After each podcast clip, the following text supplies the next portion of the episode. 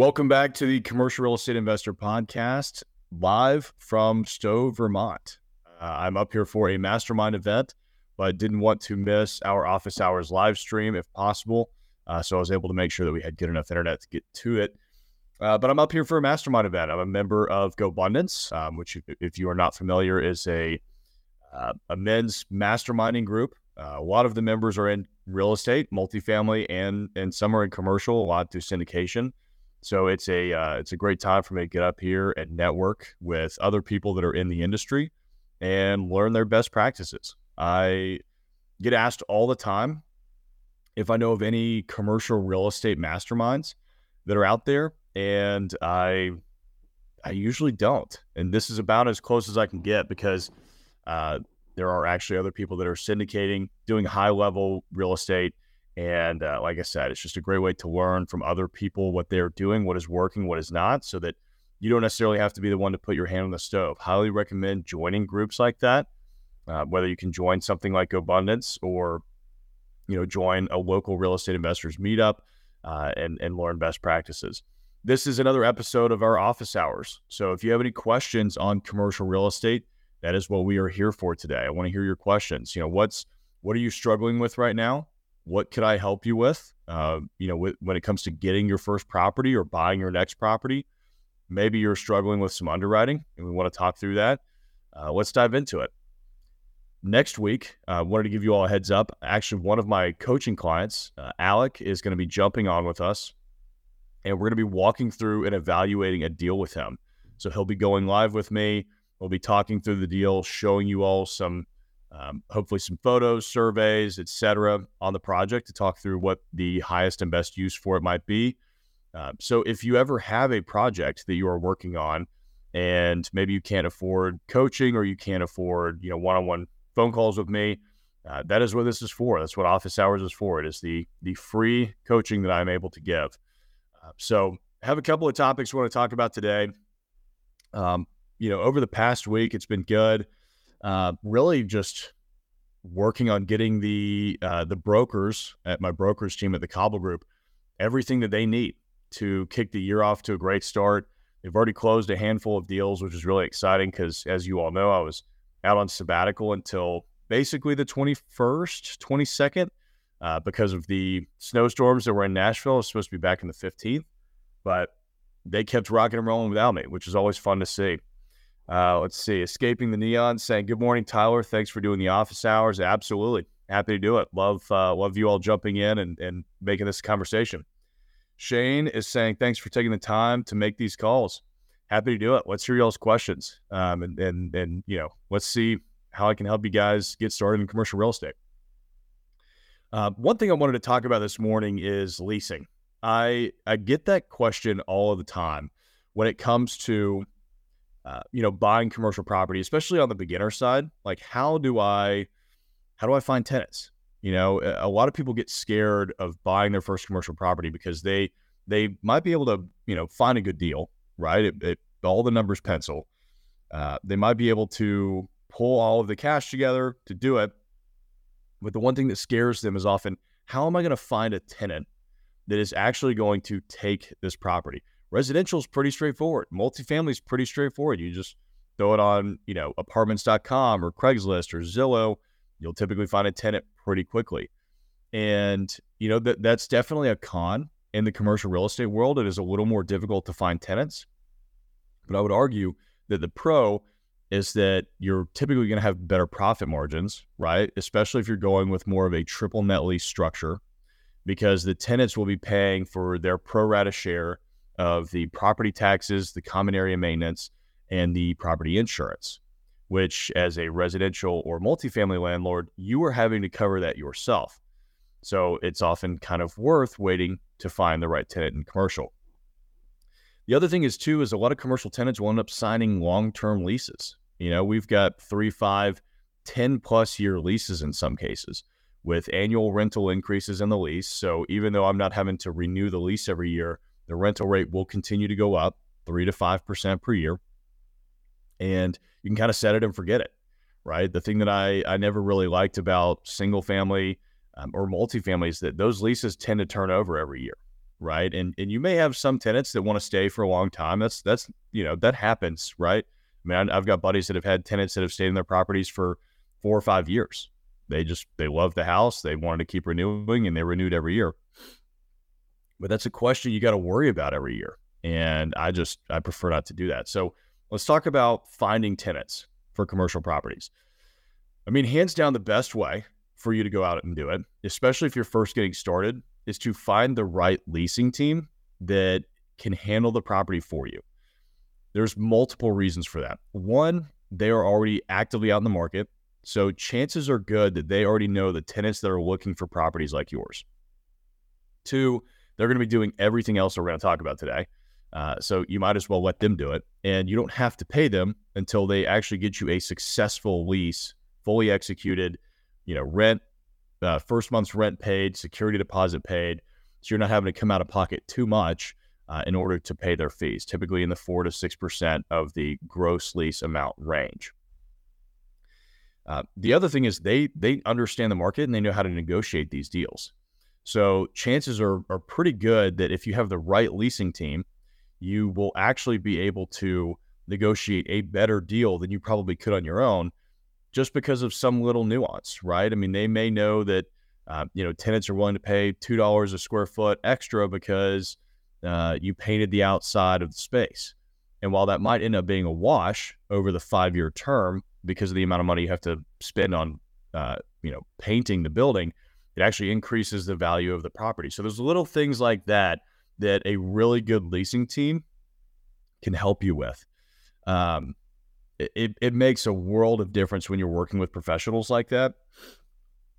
And I think especially for your first one, you know, hire a professional, let them um, let them kind of walk you through the process so you can learn it from their perspective.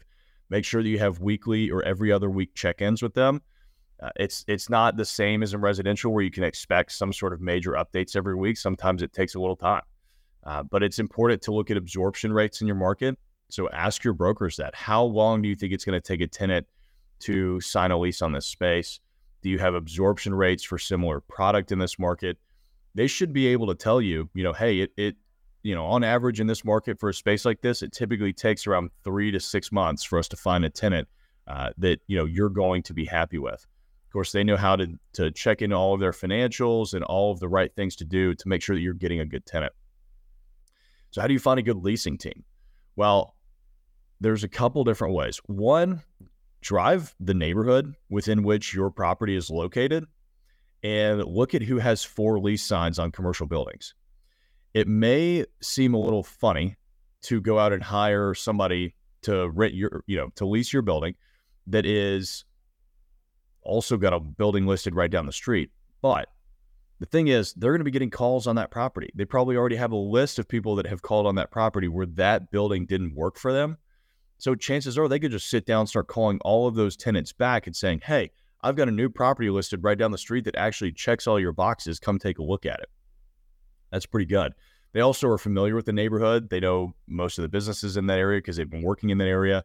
And so it actually makes it a lot easier. That's why, like when I started my commercial real estate brokerage, we focused on East Nashville. We didn't focus on an asset type. You know, it wasn't like office or retail or industrial. We went for anything within East Nashville, and we were very, very conscientious to get to know almost every single business in the neighborhood. And that made leasing substantially easier because we just created a list of every single business we had ever talked to that was interested in leasing in East Nashville. So every time we got a new listing, they got an email blast, they got a phone call, and it typically allowed us to get these leases signed much faster than than is average in the market. The other thing that you could do is is sit down and put a list together of what you believe are going to be the ideal businesses for your space. And of course, if if you want to know how to do that, we can talk about that as well.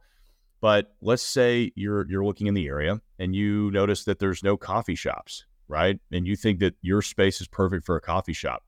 I would make a list of every coffee shop within a 30 mile radius and go drop in call them, leave flyers uh, at the at the cafe or coffee shop, and send them emails. Go onto their website, do some direct outreach as an owner.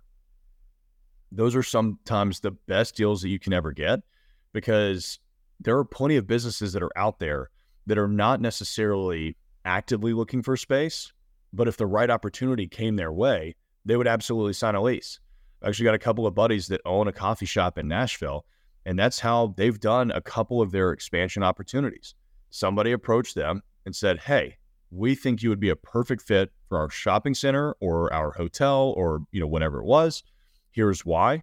You know, we would love to walk you through the space. And they went and took a look and ended up doing one of those deals. So uh, it, it, happens more often than you think. Uh, a lot of business owners are constantly thinking about what that next step is, and it allows you to really negotiate good terms uh, that work for both of you. Um, so that's uh, that's one way to do it. Of course, I love sending out mailers. You can typically go get what's called a NAICS code, N A I C S code. Uh, you may have to pay for these lists. Uh, but that's a federally designated code for specific businesses. So you could actually go in to the NAICS code and pull every single coffee shop under their code within the state of Tennessee. And you'll get their information. You'll be able to send them letters and and start, you know, target like target marketing them that way. Of course, you do advertisements as well. Um, I have not found Facebook ads to be all that great for this. But Facebook Marketplace can sometimes be pretty surprising. You'll probably get a fair amount of garbage tenants out of that. It depends on what kind of um, you know business you're trying to lease to, but you can get some pretty good leads that way. And Facebook Marketplace is free. So there's a few ways to do it. Uh, uh, the one thing I would say is just don't let the leasing side of things intimidate you from getting started in commercial real estate because it's it's not as difficult as it seems. I know it's new, it's foreign, it's not a process that you've gone through before, so it may seem a little weird or strange uh, or just a big unknown for your deal. Uh, but it's uh, it's it's really not as difficult as a lot of people make it out to be. All right, let's see. Shane is saying, I have a subjective question. I've reached out to a few brokers locally and am being told that the property types I'm looking for right uh, right now are not really viable in the market. Industrial warehousing. Um, so Shane, tell a little bit more about what you are looking for um, when it comes to industrial warehousing. Are you looking to to buy? Uh, I mean, I would assume you're looking to buy. Um, let's talk about you know the the price per square foot that you're looking for, uh, the type of buildings you're looking for. If you can drop that in the comments, ten okay, so ten thousand to thirty thousand square feet, and are you looking for buildings that have tenants in place already? Or are you looking, okay, $200 per square foot? I mean, that's a pretty good price for a rehab. So are they just saying that there's nothing available right now? Like that price, that, that size range, sure, that's pretty common. That price per square foot, that works. There's just nothing available right now. Yep. Okay, saying correct. So I would say uh, if you're if you're talking to brokers that are saying, "Oh yeah, that's that's not really available," but they're not saying, "But here's how we will approach this deal." We'll go, you know, start targeting every building that's ten to thirty thousand square feet that's off market with mailers, door knocking, and cold calls. They're probably not the right brokerage team to be working with. Um, yeah, he's saying they have too many clients looking for the same. Can't help me look. Okay, so that's that's not an uncommon problem. A lot of people getting started in commercial real estate and and even if you're, you know, established in commercial real estate, but you're moving into a new market where you don't have pre-existing relationships, excuse me, uh, that's a pretty common common issue. So let's talk about it. Um, I would call multiple brokerage firms, and I'm biased, of course, because I own a boutique commercial real estate brokerage. But I would call the boutique commercial real estate brokerages in your market. Go for the smaller teams they, you know, not the not the national groups. The smaller teams tend to be a little bit hungrier. They'll make a higher commission split on every deal that they do. So every deal is worth is more worth them working on than you will typically find with a broker at a national firm. And I would tell, you know, kind of just talk through with them of like, hey, look, you know, if you guys can help me find a deal off market, I mean, here's here's I'm a good buyer. I've got the cash. Uh, I've already talked to the bank. I mean, you can't really get pre-approvals in commercial real estate, but you could get, um, you know, your bank lender on board with, you know, kind of what you're looking for, and tell them like, guys, you know, I want you to find me a deal off market, you know, ten to thirty thousand feet. They should be able to go into the tax records, pull every industrially zoned building between 10,000 and 30,000 square feet, and start hitting them up with mailers, cold calls, and door knocking. Uh, don't be afraid to go to younger brokers when it comes to this. They may not be as experienced when it comes to commercial real estate overall, but they can. Um, they are they need the deal, right? They would love to work on an assignment like this, and it's probably going to be one of the only deals that they're actually working on, especially of that size, right? Because if you're if you're talking about two hundred dollars a square foot at thirty thousand square feet, I mean that's a pretty big number. What is that? Six million. So I mean that's a that's worth working on. Um, so I you know I would tell, I would just have those frank conversations with the brokers. Make sure that you're working with the right team. Um, as far as eh, okay, so Shane's saying uh, I was a little concerned about stepping on toes, going to too many firms and burning my reputation. So when you're first getting started, uh, I would talk to every single commercial real estate broker in your market. Tell them what you're looking for, and you don't necessarily need to sign an exclusive right off the bat, but treat them as interviews. Right? Hey, here's what I'm looking for. You know, one is that possible in this market. Two, if you know if I were to pick you as my exclusive commercial real estate broker to help me find this, what would your process be? How would you go about finding me those deals? And and ask it that way, right? Because then they're going to say, "Oh, okay, this person's willing to sign an exclusive representation with me to allow me to go put in all the work that I need to, and there could be future potential with this client." So this is a relationship that I want to work on and go find these deals. The thing is, the right commercial real estate broker is going to want to do that anyway, right? Because just by having you as a client that wants to look at these deals, they have an excuse to call every single one of these buildings in their market, whether it's going to be a fit for you or not. You know, it might be a 15,000 square foot fully leased building that they end up calling on, but they might be able to list that and sell it on, you know, a cap rate basis, right? But it gives them an in with the sellers to say, hey, I've got a buyer that is actively looking for these deals. Are you looking to sell? Um, so I, I, wouldn't be concerned about stepping on any toes when you're first getting started. Uh, you want to get to know brokers, right? And it never hurts to have every broker in the market know exactly what you're looking for. Though at some point, I would consider if somebody's willing to put all of that work in on the front end to help you find a deal, signing an exclusive representation uh, deal with them. Let's see. Andrew Choi is saying, is there a way to value a land? Uh, yeah, absolutely. I mean, valuing raw land is is relatively easy. Uh, typically, you can just go into the tax records and look at comparable properties. You know, if you're looking at like a five acre site, I would typically go and pull anything within. You know, um, it, it, depends on your market, right? I mean, a one mile radius may be plenty, but a, you might need to go to a ten mile radius. look at anything that's that's between you know three and seven acres that has a similar zoning uh, within that you know one to ten mile radius, and figure out what the price per acre is for those properties, and you just apply that price per acre to your land, and that's how you'll be able to. sorry, guys, I'm losing my voice. Uh, to determine the price per acre uh, of of land that you're looking at.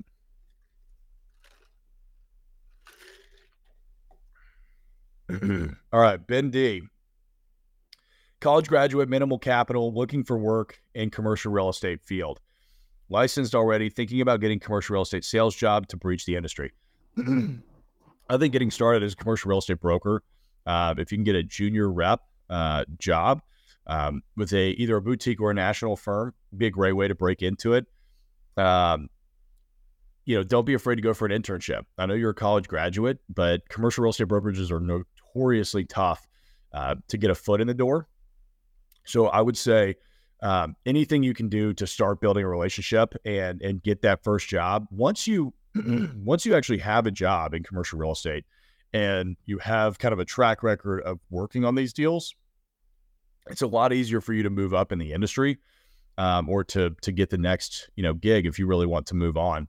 Um, so I would say, know, if you've got your license, go for brokerage. I mean, that is the that's what I did right? I mean, I was I, I, dropped out of college after my freshman year, moved back, got my real estate license, and got a job leasing properties. And uh, you could take the route that I did. I mean, I, I, worked for a boutique development firm that had a portfolio of real estate, right? So it wasn't necessarily commercial real estate brokerage, but they owned you know a bunch of properties that They wanted somebody in house to solely focus on those. So I was commission only and they had nothing to lose, right? They'd been working with national firms for a while and nobody was getting any leases signed because they felt like they weren't getting enough ten- attention. So, I mean, that could be your pitch to some local developers um, or investors that might have a portfolio of properties. It's like, hey, look, I'm going to come be your in house guy.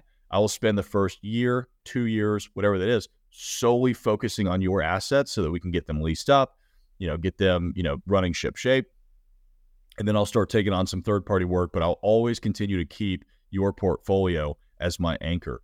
A lot of developers, uh, you know, might actually like that because it means you'll you'll probably be in the office with them just about every day, which means that they can, you know, talk to you about what they want to see, what they need.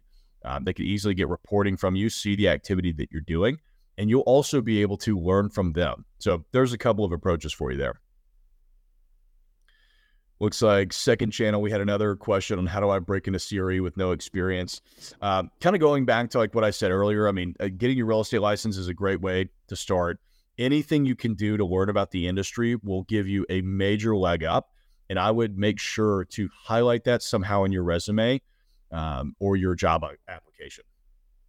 The biggest issue that a lot of commercial real estate brokerages have with hiring uh, new agents is that the learning curve is so steep it can be really tough to deal with new agents because it just it takes three to five years even if you know what you're doing to really start closing a lot of deals right and it's because of the learning curve so anything that you can do any you know if you can watch all of uh, you know the youtube videos on commercial real estate listen to every podcast on commercial real estate read as many books as you can maybe start taking some ccim classes or taking some sort of commercial real estate investing courses something like that to help you understand how the market works a little bit better and then highlight that in your education.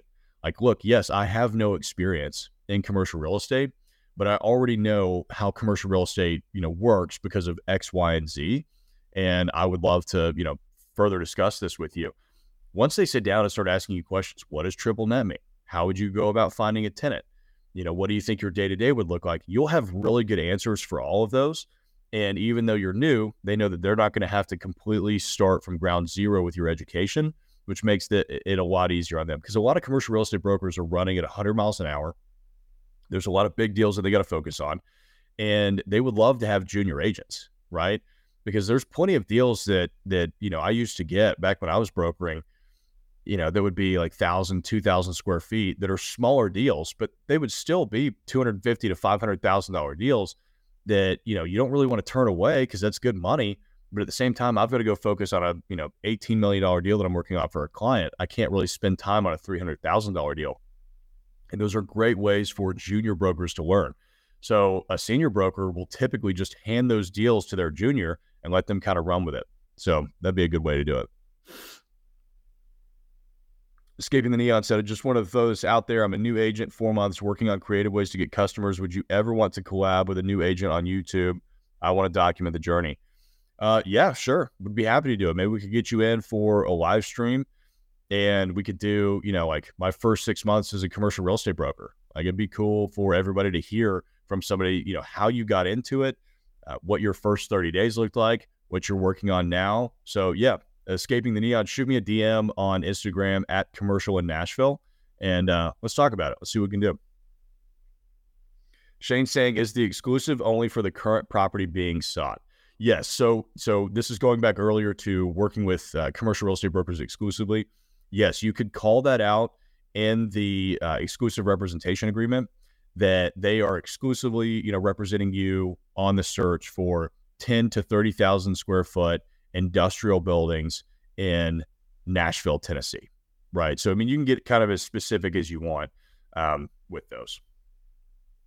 Frank Wright, good morning. Morning, Frank. Uh, you mentioned focusing on the ESG niche in a previous video. Having LEED and well AP, I'm looking to get into the commercial space. Do you have any insight on trends and projects in the ESG niche? So, Frank, I am not as good on ESG as I want to be. So, it's something that I'm working on.